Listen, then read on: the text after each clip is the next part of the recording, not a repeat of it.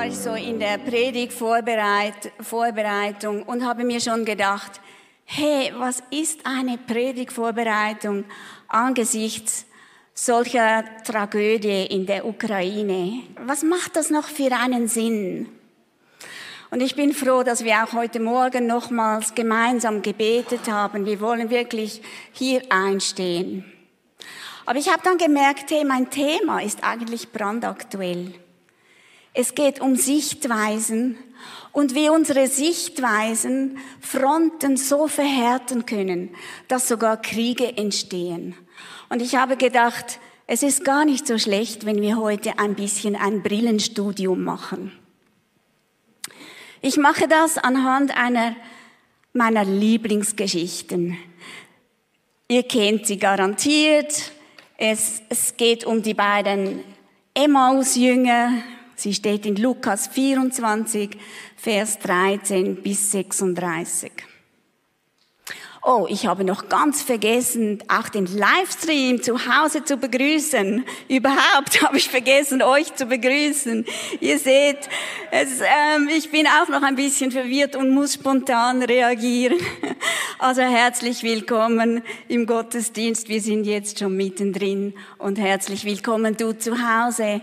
Wir kommen zusammen, weil wir Gott suchen wollen und weil wir ihn ehren wollen und weil wir seine Gedanken hören wollen. Ja, und das machen wir jetzt genau mit dieser Geschichte hier. Ich, es ist ein bisschen lang, also ihr braucht etwas Geduld, aber manchmal spricht ja nur schon das Wort Gottes zu, zum Herzen. Am selben Tag, also das ist nach der, nachdem, dass Jesus gekreuzigt wurde, bevor er auferstanden ist. Am selben Tag gingen zwei, die zu den Jüngern von Jesus gehört hatten, nach dem Dorf Emmaus, das zwölf Kilometer von Jerusalem entfernt lag. Unterwegs unterhielten sie sich über alles, was geschehen war. Als sie so miteinander sprachen und alles hin und her überlegten, kam Jesus selbst hinzu und ging mit ihnen. Aber sie erkannten ihn nicht. Sie waren wie mit Blindheit geschlagen. Jesus fragte sie, worüber redet ihr denn so erregt unterwegs? Da blieben sie stehen und blickten ganz traurig drein. Und der eine, er hieß Kleopas, sagte, Du bist wohl der Einzige in Jerusalem, der nicht weiß, was dort in diesen Tagen geschehen ist. Was denn? fragt Jesus. Das mit Jesus von Nazareth, sagten sie. Er war ein Prophet in Worten und Taten, hat er vor Gott und dem ganzen Volk seine Macht erwiesen. Und unsere führenden Priester und die anderen Ratsmitglieder haben ihn zum Tode verurteilt und ihn ans Kreuz nageln lassen. Und wir hatten doch so gehofft, er sei der erwartete Ritter, der Israel befreien soll. Aber zu all dem ist heute auch schon der dritte Tag, seitdem dies geschehen ist. Und dann haben uns auch noch einige Frauen, die uns, die zu uns gehören, in Schrecken versetzt. Sie waren heute früh zu seinem Grab gegangen und fanden seinen Leichnam nicht mehr dort. Sie kamen zurück und erzählten, sie hätten Engel gesehen. Die hätten ihnen gesagt, dass er lebt.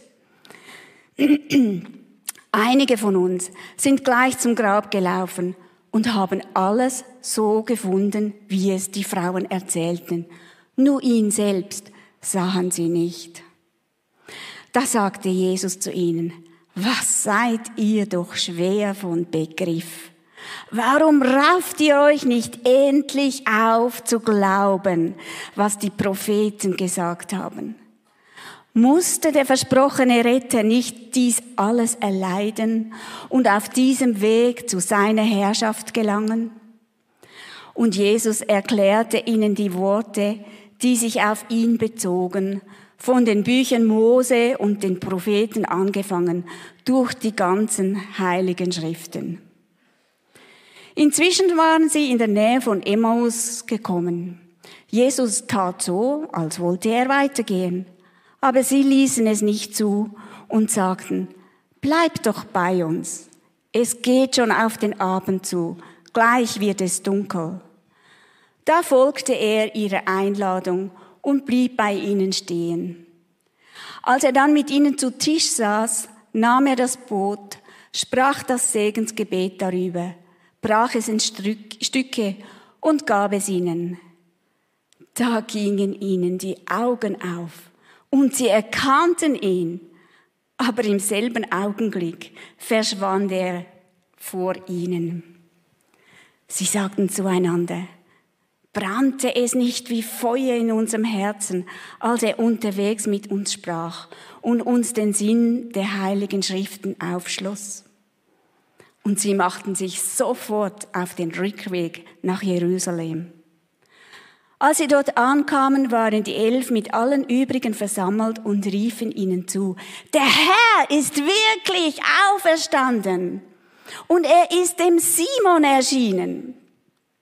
Da erzählten sie ihnen, was sie selbst unterwegs erlebt hatten und wie sie den Herrn erkannten, als er das Brot brach und an sie austeilte. Und während die beiden noch erzählten, stand plötzlich der Herr selbst mitten unter ihnen. Er grüßte sie. Frieden sei mit euch. Sie erschraken und fürchteten sich, denn sie meinten einen Geist zu sehen.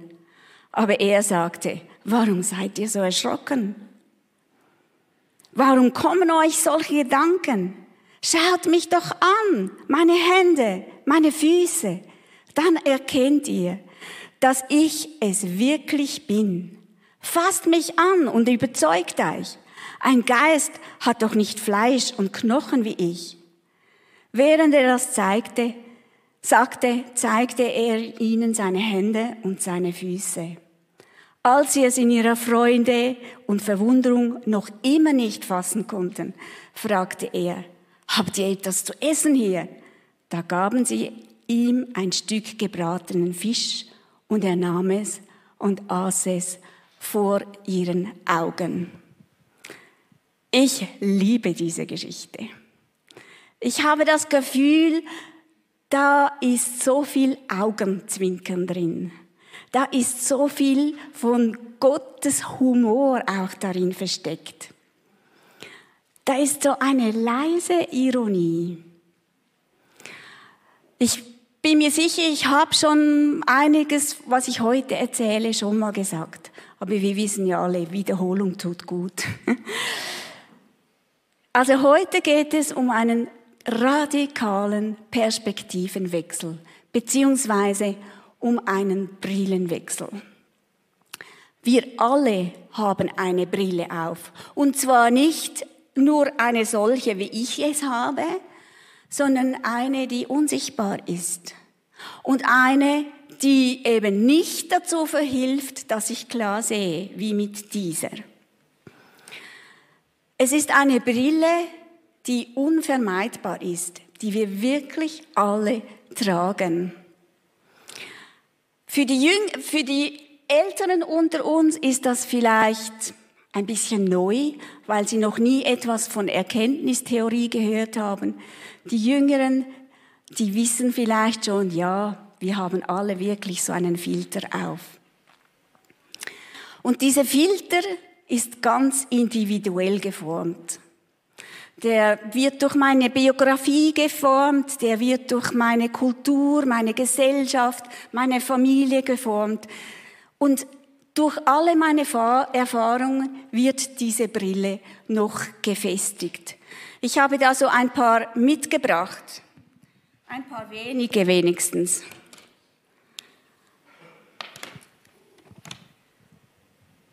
Es ist also eine solche Brille. Ich muss ehrlich sagen, ich sehe euch gestreift. Und sie lässt mich wirklich nicht so genau sehen. Ich habe blinde Flecken. Ich sehe nicht mehr so deutlich, wie ich es mit meiner Brille getan habe. Und so gehen wir wirklich durch die Welt und stolpern eben manchmal auch die Welt, weil man, durch die Welt, weil man den Weg gar nicht mehr sicher sehen kann. Und ich sehe auch meine Person gegenüber nicht mehr so gut. Ich muss irgendwie da so probieren zu fixieren. Wir alle haben irgendwie eine solche Brille auf. Die einen, die sehen wirklich nur rosarot. Bei denen ist die Welt immer in Ordnung. Und wieder andere, die sehen alles schwarz. Sehen alles negativ. Wir alle haben irgendeine Brille auf. Das ist weiter eigentlich gar nicht schlimm. Aber schlimm ist es und gefährlich ist es, wenn wir uns nicht bewusst werden, dass wir eine Brille aufhaben. Und deshalb habe ich gedacht, es ist gar nicht so schlecht, wenn wir heute ein bisschen die Brille studieren. Also ich setze lieber wieder meine auf, sonst sehe ich meine eigene Predigt nicht mehr.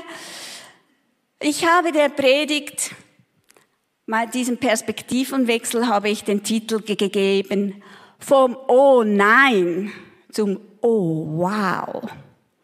Oder wie ich vom Irrglauben zum Glauben finden kann. Es ist eigentlich so ein Brillenwechsel in vier Phasen.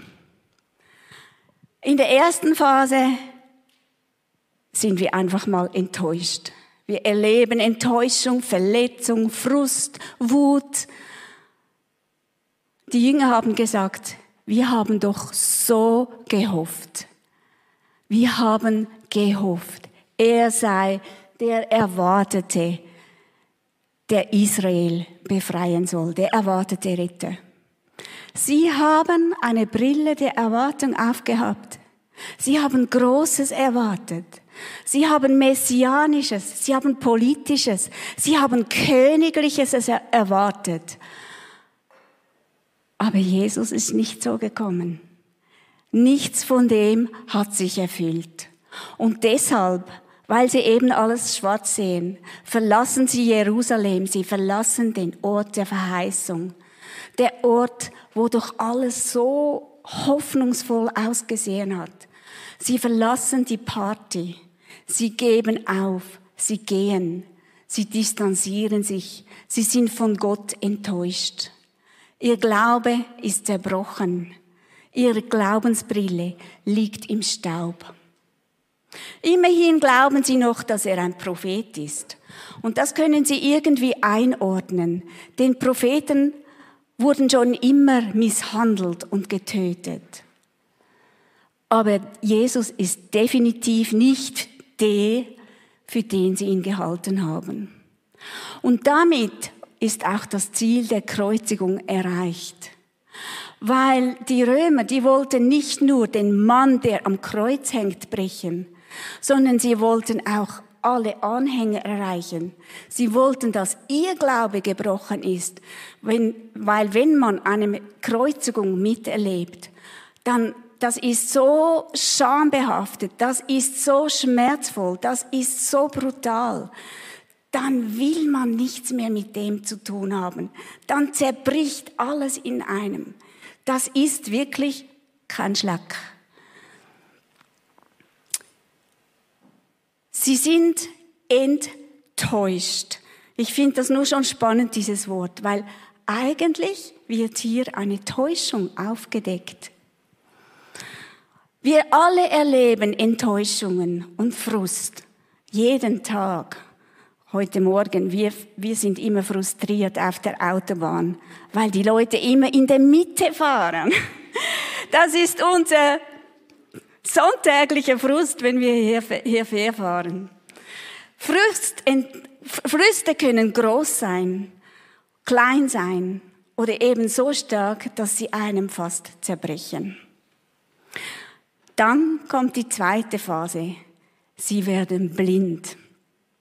Sie erkannten Jesus nicht mehr, obwohl er neben ihnen hergeht. Sie waren wie mit Blindheit geschlagen, hatten Schuppen vor den Augen. Und Jesus kommt einfach, gesellt sich dazu, so undercover quasi, völlig unerwartet, unspektakulär, taucht einfach aus dem Nichts aus. Plötzlich ist er da. Und ich habe gedacht, es ist doch so. Oft ist Segen auf den ersten Blick nicht erkennbar, besonders wenn es schwierige Situationen sind. Gerade in mancher Not und mancher Herausforderung steckt vielleicht Gott drin. Ein Segen. Die zwei, die erkennen nichts. Und das ist auch typisch für Enttäuschte. Denn man ist so stark mit der eigenen Realität beschäftigt, sieht nur noch die eigenen Erwartungen, die eigenen Bilder. Und alles, was man, was nicht ins Konzept passt, das sieht man dann eben gar nicht. Wer nicht mit Gott rechnet, wird auch keine Wunder sehen. Ist nicht genau das und oft, so oft unser Problem, dass wir Gott nicht sehen können, obwohl er eigentlich gleich neben mir steht? Vielleicht tröstet, tröstet es dich heute zu wissen, Jesus ist da. Das Zweite, das ich so augenzwinkend finde, ist, Jesus geht mit, aber eben in die falsche Richtung. Auch das, das ist, äh, finde ich, irgendwo so humorvoll. Jesus geht einfach mit, auch manchmal, wenn du auf Abwägen bist. Er ist da und er kann dir auch dort begegnen. Und nochmals finde ich es witzig, wie Jesus sich dann dumm stellt und fragt, was denn? Was ist denn passiert? Manchmal muss Gott uns doch zuerst eine Frage stellen, damit wir überhaupt bereit sind, hinzuschauen, was da passiert in mir oder in einer Situation. Und dann ist so witzig, sie erklären Jesus, wer Jesus ist. Ach das, das bringt mich einfach zum Schmunzeln. Sie erklären ihm ihre Sicht von Jesus, ihre Realität, ihre Sicht der Dinge. Und für sie ist Jesus ja tot.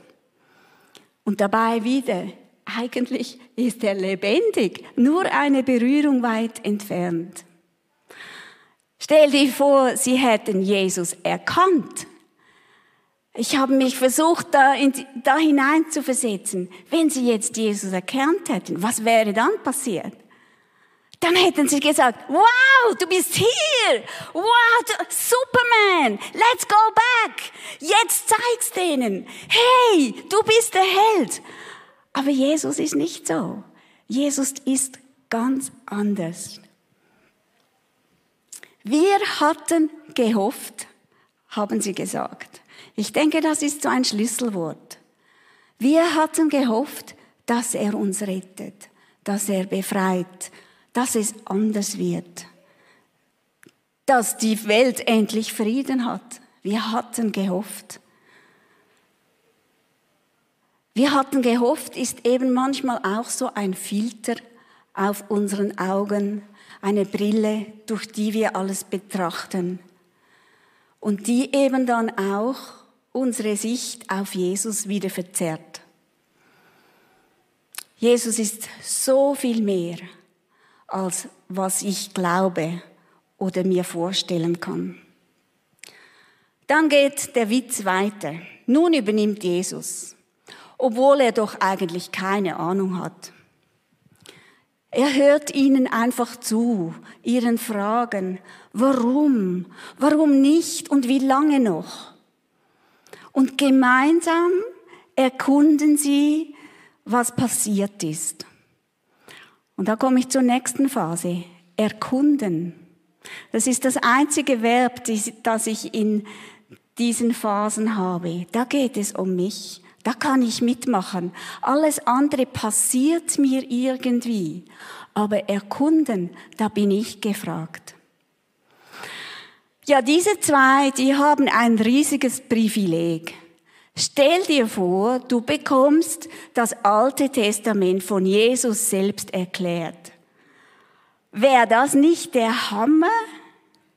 Dann wüssten wir es endlich. Dann hätten wir es im Griff. Dann könnten wir es in Stein meißeln. Es ist einfach ein, das wäre einfach Hammer. Oder möchtest du das nicht? Ich, ich wäre wäre sofort da. Es ist komisch, aber Lukas hüllt sich in Schweigen. Und ich denke, das hat seinen Grund. Er spürt nur, es bewegt oder sie spüren nur, es bewegt sich irgendetwas in uns durch dieses Gespräch. Etwas beginnt sich zu verändern. Meine Sicht wird plötzlich klarer. Und dann, nochmal so ein Ding, sagt Jesus, ich gehe jetzt, tschüss. Und sie sagen, nein, jetzt ist es doch gerade so spannend. Bleib noch ein bisschen. Sie wollen noch diese Brille noch ein bisschen mehr austesten. Irgendwie spüren sie, diese neue Brille, die könnte alles verändern. Und wirklich erkennen tun sie erst, als Jesus das Brot bricht. Da gingen, die, da gingen ihnen die Augen auf und sie erkannten ihn, heißt es. Und schwupps ist er schon wieder weg. Es ist nur ein kurzer Moment. Und es ist doch so oft so. Wir spüren etwas, das Herz brennt in uns. Wir können es nicht in Worte fassen vielleicht, aber wir spüren, da ist etwas. Aber wir können es nicht halten. Aber immerhin, solche Momente bringen uns in Gang. Sie geben neue Kraft. Sie verändern, sie schenken neue Sicht, sie geben neue Hoffnung. Es ist das beste Kraftmittel, denke ich, immer wieder. Auch die zwei sind erweckt von Gott selbst, von Jesus selbst erweckt, von Jesus ergriffen. Sie merken, vom Oh nein kommen sie zum Oh wow. Und jetzt hält sie nichts mehr. Sie sind entfesselt, habe ich genannt. Sie machten sich sofort auf auf den Rückweg nach Jerusalem. Und dann heißt es, da erzählten sie ihnen, was sie selbst unterwegs erlebt hatten und wie sie den Herrn erkannten. Auch das wieder so witzig. Sie wollen ihre Geschichte erzählen. Aber die Jünger kommen ihnen zuvor. Sie kommen in den Raum und, und wollen erzählen und die Jünger sagen, hey, Jesus ist lebt und er ist dem Simon erschienen. Und sie, äh, dann ist ja unsere Geschichte nur noch klein. Wenn, wenn Jesus sogar dem Simon erscheint, wer sind dann wir? Der eine hat ja nicht mal einen Namen. Unsere Pointe ist weg. Ich kann nicht mehr auf Welttournee gehen mit meiner Geschichte. Aber vielleicht ist gerade das der Clou. Seine Geschichte oder deine Geschichte kann auch zur Geschichte von anderen werden. Und dann nochmals, als sie endlich zum Erzählen kommen, unterbricht Jesus selbst sie. Auch das finde ich wieder witzig. Da wollen sie endlich erzählen und dann lässt Jesus sie nicht mal ausreden. Plötzlich ist er wieder da. Auf unerklärliche Weise steht er im Raum und er nimmt sich Zeit und er lehrt sie nochmals und er sagt, wartet auf den Heiligen Geist dann könnt ihr eure Geschichte mit Autorität erzählen. Und er segnet sie und zack ist er wieder weg. Ich schmunzle einfach immer wieder. Es ist so eine herrliche Geschichte. Und was lernen wir für uns? Was lernen wir? Was nehmen wir hier mit? Ich glaube, es sind zwei Dinge. Frust, Enttäuschung Wut, Konflikte, Ärger und so weiter. Das gehört zum Leben. Aber ich kann entscheiden, ob es ein Oh nein oder ein Oh wow wird. Wer ein erwecktes Herz hat, gibt Frust keinen Raum. Das ist mal sicher eine Lektion. Der stellt sich seiner Enttäuschung, der stellt sich seinem Frust, der beginnt genau hinzusehen, Was habe ich eigentlich erwartet? Was denke ich? Was glaube ich? Was vermute ich eigentlich? Und welche Brille, welches Bild habe ich von der Situation oder von der Person? Welches Vorurteil blendet mich vielleicht? Welches, welcher Glaubenssatz trübt meine Sicht? Und wie bewerte ich denn das Ganze? Und was, welche Gefühle kommen da hoch? Durch Gebet kann Jesus dir begegnen. Wenn du das alles vor Gott bringst, kann er dir ein total neues Bild schenken und auch damit auch neues Denken, neues Fühlen und neues Handeln. Das kann manchmal sehr schmerzhaft sein, sehr demütigend, wie es bei Petrus war, als er Jesus wieder begegnete, als, nachdem er ihn verleugnet hat.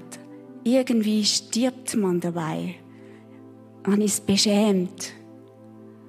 Und doch genau dadurch beginnt wieder neues Leben und man kann neu begreifen und man begreift, dass man nichts im Griff hat und auch gar nichts weiß.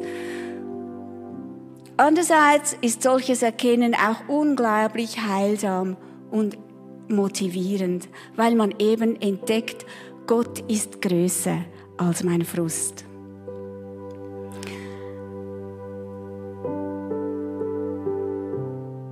Wer ein erwecktes Herz hat, fragt also auch nach Gottes Sicht. Und wer ein erwecktes Herz hat, bleibt ständig lernbereit. Erkennen ist nie eine Wahrheit, die ich festhalten kann. Glauben ist keine Sache, die man ins Stein meißeln kann. Es ist nie eine Theorie oder eine Religion. Sonst würden wir nämlich sagen, jetzt haben wir es im Griff, jetzt haben wir den Schlüssel. Wir brauchen nicht mehr zu lernen. Wir brauchen nicht mehr Jesus nachzufolgen. Wir wissen, wie es geht. Aber beim Glauben geht es nie ums Haben, sondern es geht um Beziehung. Es geht um einen Weg. Es geht darum, mit Jesus unterwegs zu sein bleiben und Fragende zu bleiben, Lernende zu bleiben, zu fragen, ah, was ist denn noch für eine Sicht möglich? Versuchen, in die Schuhe von anderen zu stehen und sie zu verstehen. Letztendlich bleibt aber Glaube nicht greifbar. Manchmal hat man das Gefühl, man kann es packen und schwupps ist es wieder weg weil neue Sichten dazukommen oder neue Situationen. Es geht beim Glauben immer darum, sich auf einen Weg einzulassen. Ich bin so froh, dass wir aus Bewegung Plus, das L im, im Plus bedeutet, wir lernen aus jeder Begegnung. Und ich glaube, das ist die Haltung eines Jüngers in der Nachfolge. Wir haben Jesus vor uns. Wir schauen ab, wie machst du das? Wir fragen. Er ist unser Lehrmeister in all dem drin. Und der vierte Punkt. Wer ein erwecktes Herz hat, kann nicht schweigen. Das haben die Jünger erlebt. Sie sind zurückgerannt und wollten erzählen. Hier mache ich es kurz. Wir sind noch nicht ganz dort bei diesem Erzählen als Kirche, aber wir, wir wollen es lernen. Wir wollen mutiger werden. Wir wollen einfach frech von dieser guten Botschaft erzählen. Und dazu wird sich auch ganz besonders, bietet sich der Alpha-Kurs an. Was, wenn du jemanden einlädst und ihn mitnimmst, weil du selbst wirst mit profitieren, wirst plötzlich hören, wie man den Glauben erklären kann mit einer ganz simplen Sprache. Ähm, Schutes und Van de Ventes da haben ja einen Alpha-Kurs geplant. Im Newsletter werdet ihr alle Details sehen. es gibt auch wieder diesen Action Now Kurs, ist auch wieder geplant Ende März. Das ist dieser Kurs, aus dem dann unser Church Circle entstanden ist oder das Church Sofa, das wir letztes Jahr gehabt haben. Also es gibt Möglichkeiten. Wenn du denkst, erzählen ist nicht meine Sache. Hey, wenn du von Gott begeistert bist, dann kannst du nicht schweigen. Dann musst du lernen zu reden. Also ich glaube, Gott will heute dein und mein Herz erwecken. Er möchte dir heute ein weiches Herz schenken. Eines, das nicht verfestigt ist durch falsche Bilder, durch falsche Vorstellungen, durch falsche Erwartungen, sondern ein weiches Herz. In Hesekiel, ein Prophet, hat, hat Gott selbst in Hesekiel hat Gott, jetzt muss ich nochmals vorne anfangen, in Hesekiel, das ist der Prophet oder das Prophetenbuch, hat Gott selbst versprochen. Und ich werde euch ein neues Herz geben und in euer Inneres lege ich einen neuen Geist. Und ich entferne das steinerne Herz aus eurem Leib und gebe euch ein Herz aus Fleisch. Bist du bereit für diese Herzoperation? Bist du bereit für diesen Brillenwechsel? Lasst uns doch aufstehen zum Gebet. Und an dieser Stelle möchte ich auch den Livestream ganz herzlich verabschieden. Ich wünsche dir, dass Gott dir neue Sicht schenkt für dich persönlich, für Menschen um dich herum oder für Situationen oder alles, was dich ängstigt, dass da neue Sichten dürfen entstehen in deinem